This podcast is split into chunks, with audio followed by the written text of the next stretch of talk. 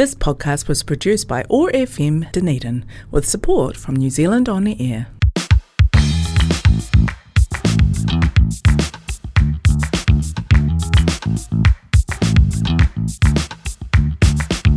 Well, you might have seen Bruce Fummey previously at Dunedin Fringe as part of Best of Scottish Comedy. You might also have watched his absolutely fabulous, informative YouTube channel, Scotland History Tours. This year he returns to Dunedin Fringe for two nights, bringing us more stories from Scotland's history and more jokes. Winner of Scottish Comedian of the Year, nominee for the Scottish Comedy Awards. Bruce Fummey joins me now. Bruce, great to have you with us. Thanks for coming in. Yeah, it's nice to be here. And, and, and welcome back because Yeah, it's, to Dunners. it's not your first visit. No, no, no. This, this is like a home from home. Yeah, well, in many ways, and we tend to make a lot of that connection with Scotland down here, as you've probably picked up. Yeah, and I'll be making a lot of it as well. Don't you worry. I'll be filming videos for my uh, the, the YouTube channel all about Dunedin. In fact, we've already made one, up, filmed one up in Bannockburn. Ah, it was gorgeous, yeah, and um, uh, very different from our Bannockburn. Um, wow, beautiful. Really Well, had a good time. yeah, and I mean those connections and those assumptions are tested all the way in your in your history work and your comedy work.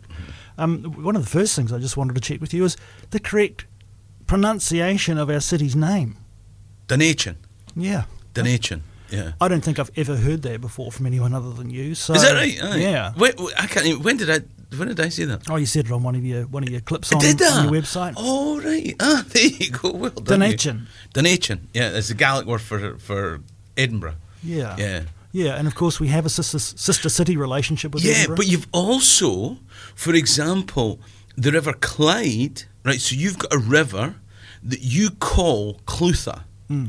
but in Gaelic, the when you've got a th in the middle of a word, what it is is a signal to separate two syllables. So it's more correctly pronounced Cluai, right? So it should be the River Cluai, which is Clyde. It's like the River Clyde in, in Scotland. And uh, you've got a town called Clyde up at the top of the river, what you call Clutha, what in Gaelic would be Clua. And um, at the bottom of it, you've got a town that you incorrectly pronounce Balclutha, which in Gaelic would be Balaclua. Yeah, Clyde Town. Yeah. Massive co- can of worms you're opening up, of course, um, Bruce. um, Yeah, right and wrong. Do you know what because we have enough we have enough of a discussion uh, and debate around uh, pronounce, correct pronunciation of uh, um, of Māori names, place names. Yeah, in fact, see the place that I'm in. What, how do you pronounce? Wara? I don't know how you pronounce the place that I'm in. Right? I can't even promote the show that I'm doing because I can't. I don't. know- I don't know how to say it. Are you, at, are you at Te Whare? Is that how you? pr- It's going. Give me again. Te Whare o Rukutia. Te Whare Aurokatia. Yeah. Right, there you go. Right, I'm going to have to practice that. Because I'm, you know, ladies and gentlemen, well, I've to to to um to far aruka. I don't know. Um, yeah, It's well, it's important though, isn't it? Like, but names are important to people, and and I shouldn't I shouldn't make light of it because, um, but it's essential. It's part of my show that I make light of the the venue and uh, every place that I go, kind of thing. So you've got to find some reason to um, poke fun. You know what I mean? Well, it's fun, but it's also really interesting. And you know, you've you've already for me opened up within the space of a few minutes a whole bunch of questions, and I Uh-huh. suppose you know that's part of the joy of what you do is testing people's assumptions, checking things out. Yeah, yeah. Do you know what I mean? You want um, at the end of a show or at the end of a video that every Saturday morning, uh, or it'll be for you guys. It'll be what the hell would it be? It's every Saturday. Every what, what is it? it's Saturday night for you guys, isn't it? Yeah.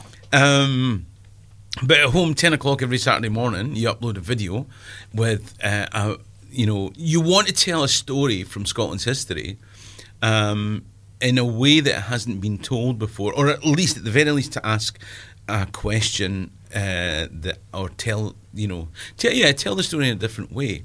And um, I've I've made in the past, I've I've been down to your settlers museum and told the story of, you know, the uh, Presbyterians who, you know, wanted to set up a Presbyterian utopia, and they thought the best way to do it was to leave a country full of Presbyterians and travel the other side of the world to a place where people eat Presbyterians. you know I mean?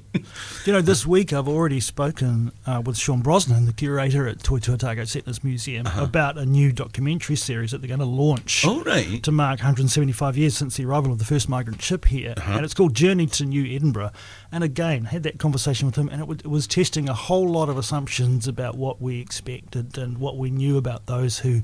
Who made that that difficult choice to come all that way? Yeah. Um, um, I'm sure you'll want to catch up with Sean if you can while you're here because that's Oh, gonna sure. an amazing resource. Um, hopefully this this week I'll be uh, making a video, and I was going to call it because uh, I thought about doing a video about um, obviously Thomas Burns and, but um, you know Waipu up in the north, so we're going to make a video up there because that must have been the most incredible migration, Scottish migration of all time. You know, going out to. Uh, first of all to Nova Scotia and then to Australia and then finally to New Zealand. And the things I didn't want to release two videos one after the other about uh, essentially a very similar story. And um, so I, I'm, I'm planning to record a video. Uh, uh, uh, the working title is "What's Left of Scottish History," because you you know it. I was talking to my son. We were having a cup of coffee up at the Octagon before I came down here, and um, I kind of feel at home here. I remember the first time I came here.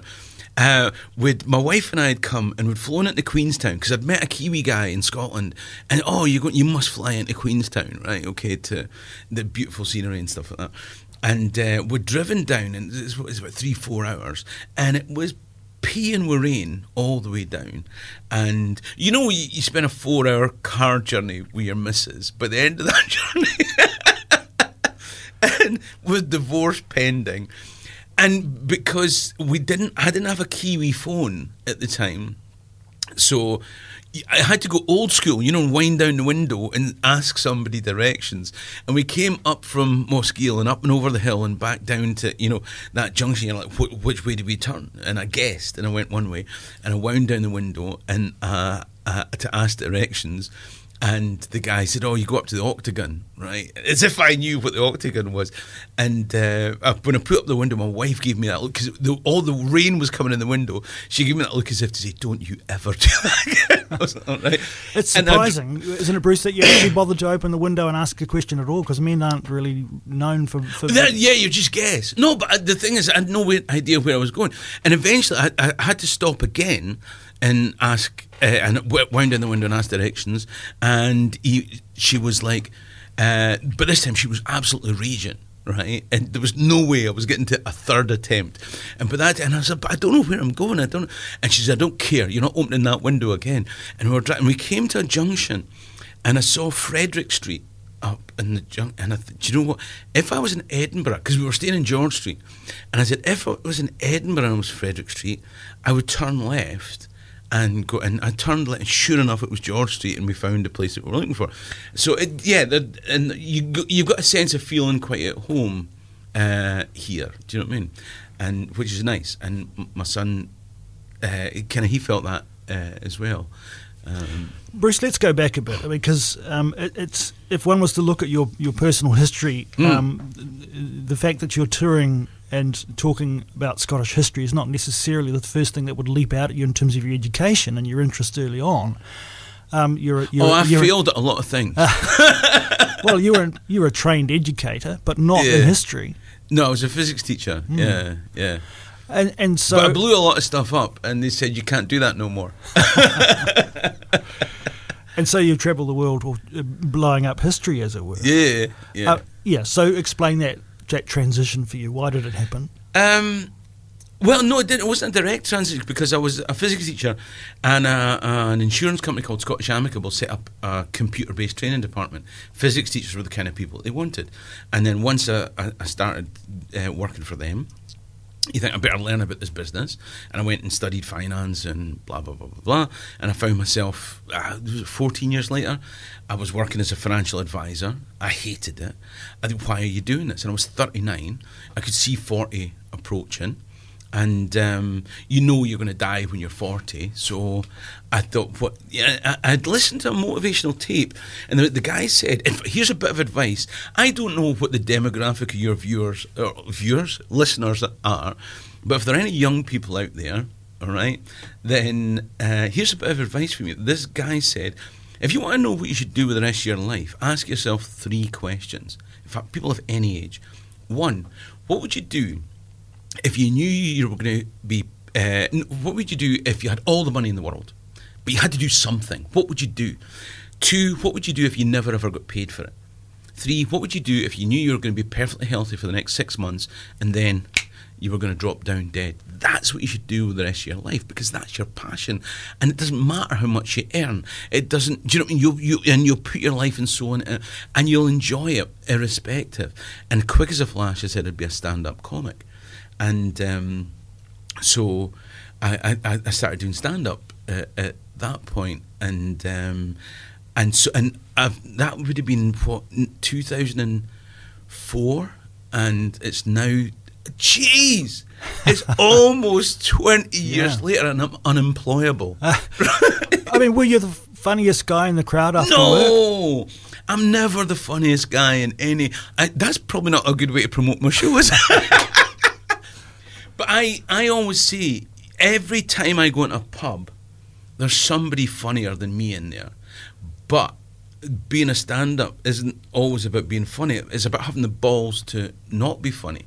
Because, you know, that funniest guy in the, the pub who'll entertain his mates doesn't have the, the, balls to get up on stage and, and take that risk. And, um, and I, I guess what I do is a kind of blend of edu comedy right? So when people leave, they'll have had a laugh, but they'll also have learned some stuff along the way. Do you know what I mean? So that's the plan, is uh, to to do that. I always like to kind of feel that people have left with something. You know? Uh, looking at your your online work. Um, mm.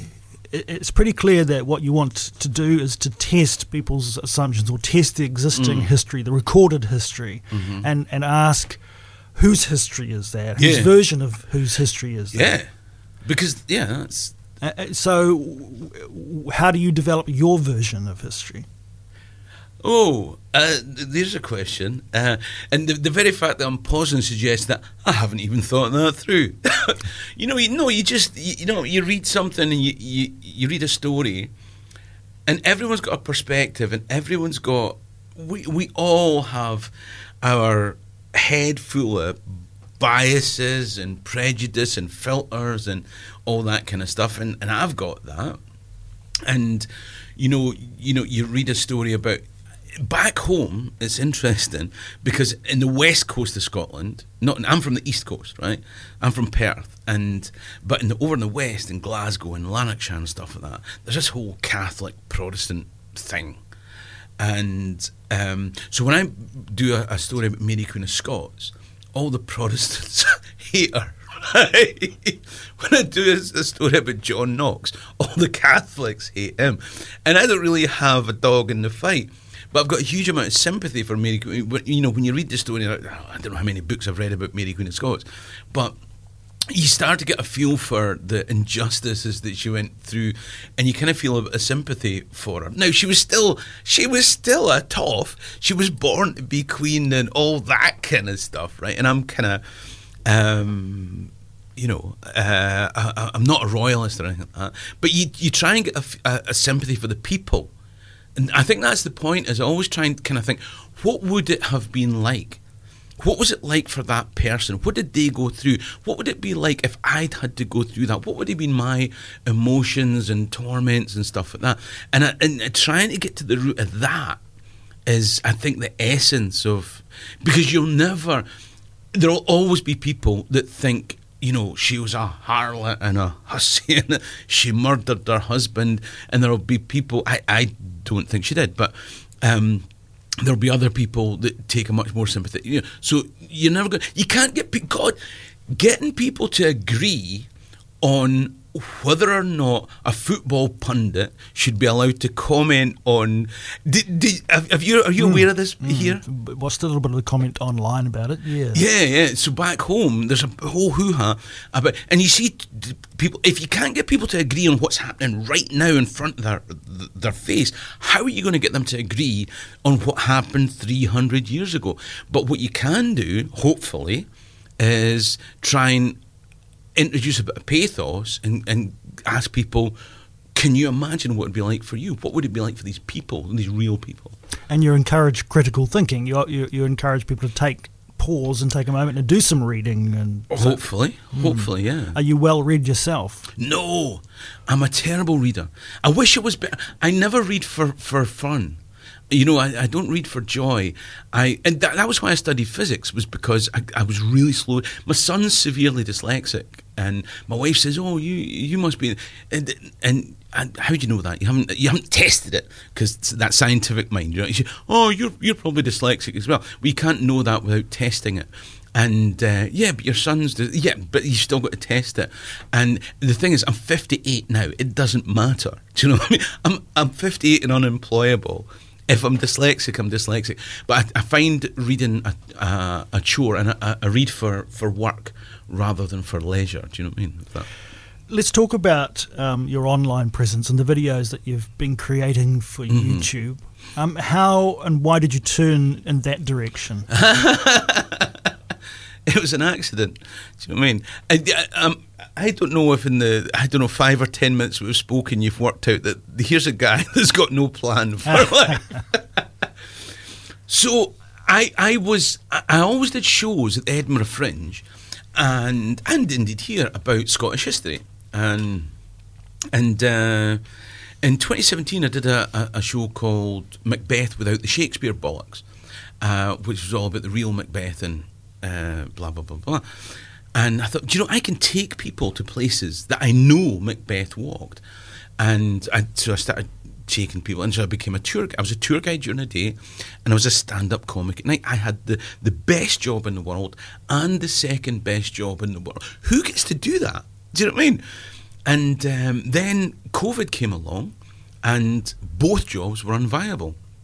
Now, a lot of my mates, my stand-up comic mates, are, would get jobs stacking shelves in super because everyone had to just get by, and um, but I don't know because you actually you guys did pretty well with the whole COVID thing here. Uh, but back then, remember people there were all these people dying in Italy and stuff like that before it reached the UK and and there are people dying, and it was like horrific. And but it seemed to be fat middle aged people it targeted. So my wife said, "You're not leaving the house, mate," Do you know what I mean? right? Because I was a pair and she had a proper job. She's a physiotherapist. Um, in fact, we met as a result of a groin strain from playing rugby. Genuinely, now she doesn't play rugby anymore, but um, she's still a physiotherapist, and um, so she's got she had a proper job, and she said, "Look." Do you know what I mean? Do what you, whatever you think you need, and she and we cancelled Sky Telly, and we, you know, we did all that kind of thing, and just got by. And she gave me the, you know, they say behind every great man there's an astonished mother-in-law, and um, so, and I don't, I'm not suggesting for a minute I'm a great man, but what is true is that I would never have done what I've done over the last two years without my wife giving me the time and space to be able to do it. You know what I mean? And so you generated work. I, I went out. I started to make videos, yeah, uh, because you couldn't, you know, you couldn't actually go and see anyone live. So I started to make these little videos of. Never for a minute thinking that it, it would take. I thought my ambition was that at the end of the first year, I might have a thousand subscribers, and um, I would help sell my my tours the next year. Do you know what I mean? And at the end of the, the first year, I had 10,000 subscribers, and uh, tourism hadn't opened up again yet. And but I was starting to make money from it, right? And uh, then uh, and I, now we've got 175,000 subscribers, and I've been on, on on a film that's shown all over the world. I've been on Australian TV. I've been on Canadian TV. I've been on a series in, in, in UK TV, I get acting work, and it, it's it's mental. It's madness. If a curious person decided that, that what they were going to learn about Scottish history was through your videos, Mhm. what what would you say about that? Is that a good idea? What would they take from it that they might not Do take? you know what? I meet people in, in the street now because I'm kind of famous at home right? Which is people stop me in the street, and sometimes you get people stop me the street, and they're a history teacher, and they show my videos to their kids at school, and I think that is crazy. Do you know what I mean? Um, because I'm not a history teacher, you know, and I say that to people all the time. People say, "Oh, the historian," but no, no, no. I'm just a guy with a smartphone and a tripod that tells stories, and um, so it's incredible that people use that teachers use my stuff. Um, but what was the question? If if your version of history was the version of for someone who's but curious, no, but there is no the version, is there? There is no. V- I, I'm, you know, I, I just, I, I try and read books and and kind of look at it in, with a humanity and kind of tell a story, and uh, there is no the version because in the time there was no the version, you know. Um, And you're a collector of contemporary stories too. I mean, as part of your travel visits here, for example, will Mm-hmm. will things you learn here form part of? Your, Oh yeah, they, well they'll they'll form part of stand-up shows, um, and so the video that I hope to make here will be looking at.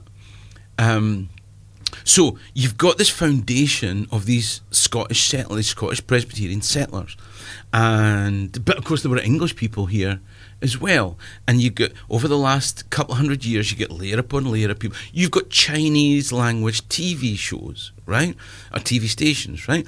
So you get layer upon layer upon layer upon layer. So the question is, how much of the Scottish remains? Do you know what I mean? And and think that's really interesting because you've got Oh, also loads of my viewers are in the US, right? And they've got they've had layer upon layer of people that settled in Appalachian mountains, and then you know you've got you know layer upon layer upon layer of Civil War and all that kind of stuff on the top, the Ku Klux Klan and blah blah blah blah blah, and they have their perception of what is Scottishness and they see themselves as Scottish. You've got in Australia, you've got the same. In Canada, they say that they say that there's nobody more Scottish than the Canadians. Do you know what I mean? If, if I'd had a pound for every time somebody told me that the Canadians were more Scottish than the Scottish, I'd invest it carefully with many a meikle max a muckle. So, but in Scotland, and you've got all these these people in the States, for example, and they go, yeah, but th- this is a multicultural place, and we're looking for some place that was our roots and our home, kind of thing. And they come back to Scotland for that. And you, but when they get back to Scotland, they find me as their tour guide, this Scottish African, right, right, the mixed race guy, and you're like, no, Scotland's also changed to be that multicultural kind of place, and you've got all these layers that mo- that build together, and you've got a mixture and a blending of everything. It's like the, you know the Proclaimers are playing here on Wednesday night, and their song "Scotland's Story" uh, talks about the you know the Picts and the the Angles, the the Danes, the the the Jews, the uh, Ukrainians, the English have all come, and what is Scotland now is a part of all that. So the, uh, there is no one Scotland. Um, there are bits of Scotland all over the world, in you know, in the present day, and in different forms, and and each each person has got their own perception of of what Scotland is. You know, to them.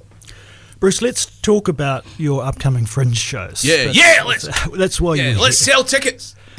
well, indeed. Um, so you know, um, explain the relationship then between the work you that you do for um, Scotland history tours Mm-hmm. and what you do in a stand-up context. Um, well, in a stand-up context, there's more jokes, right, and there's more swearing, right. Just, just to, to let people know, It is R16, we should say. it is R16, right. So if you're the kind of person that's going to be offended by the occasional F word, it's not for you. Um, the, uh, but. Uh, I, there, uh, there will be stories from Scotland's history that I'm guessing people won't know, um, and uh, there will be yeah, and there, there'll be jokes. We'll be talking about. Um, we'll be talking about how Scotland formed and the different peoples that made Scotland. We'll be talking about the wars of independence and Robert Bruce and uh, stuff like that. We'll be talking about great uh, the great Scottish scientists that because Scotland built the modern world, right? And we invented everything. Um, and uh, you know, so we'll be talking about all those uh, kind of things, but it'll be more joke packed than if you watch uh, one of my videos on uh, YouTube. And of course, um, like any stand-up comedian, I imagine you're going to reflect a little bit back on the audience, what you find about the place you're in, and then this is a particularly, you know, a place that, that does claim its, its Scottish heritage quite quite loudly and proudly. Mm-hmm. Yeah, but but that's that's what like what I've said earlier, and that um, yeah, I, I will be pointing out that not just here, but um, that so you've got really four places, haven't you? You know, when you think you think New Zealand, Australia, Canada, and the US, right, where Scott, I'm I'm doing air quotes here, people, right? Colonies, right? Yeah. Um, uh, where Scots have gone and kind of so I, I'll make some comment about uh, about that. I'll be honest, I've never finished the show yet because you, uh, it's always quite interactive. And when sometimes people say things uh, in the audience, and you like to respond and react uh, to that, and um, so uh, and we often have fun with that. And I'll be honest, I've never got to the end of it. I've never got to, never got to the end of the show yet. What do you like to leave in your wake, uh, apart from you know maybe a, a, sore belly from laughing? Do you, do, do you want people to be curious? Do you want to have their curiosity? Um, yeah, yeah. The, the, the, if if I do uh, my job right, either when I upload a video on a Saturday morning or at a show, then people will experience more than an hour of uh, enjoyment from what they do on their own afterwards. Do you know what I mean? Uh, but they go, oh right, I must find out about that that story. Black Agnes, who was Black? Well, I'll tell them who Black Agnes was, but you know they might go off and find out more about the Second War of Scottish independence. Do you know what I mean? They might go off and find out more about. I hope that's the that's the kind of yeah. You want you don't want the show to finish when the curtain comes down. Mm. You want it to uh, to continue. You know? Well, more than enough reason to head along to Te Whare o Rukutia. Te Whare o Rukutia. Excellent. There you go. On Thursday and Friday of this week, 8 p.m. shows. Um, very, very reasonable prices uh, to to purchase your tickets for these. So don't hesitate. Make sure you're there as part of Dunedin Fringe 2023, and it's so exciting again to have Fringe back on uh, without limitations uh, from the 16th through to the 26th of March, and to have uh, Bruce Fummey here with stories of Scotland. Look for it, book your tickets, get along there. Bruce, enjoy your stay here in uh, Dunedin. Um, thanks so much for taking some what time. What could possibly go wrong? this podcast was produced by OAR FM Dunedin with support from New Zealand On the Air.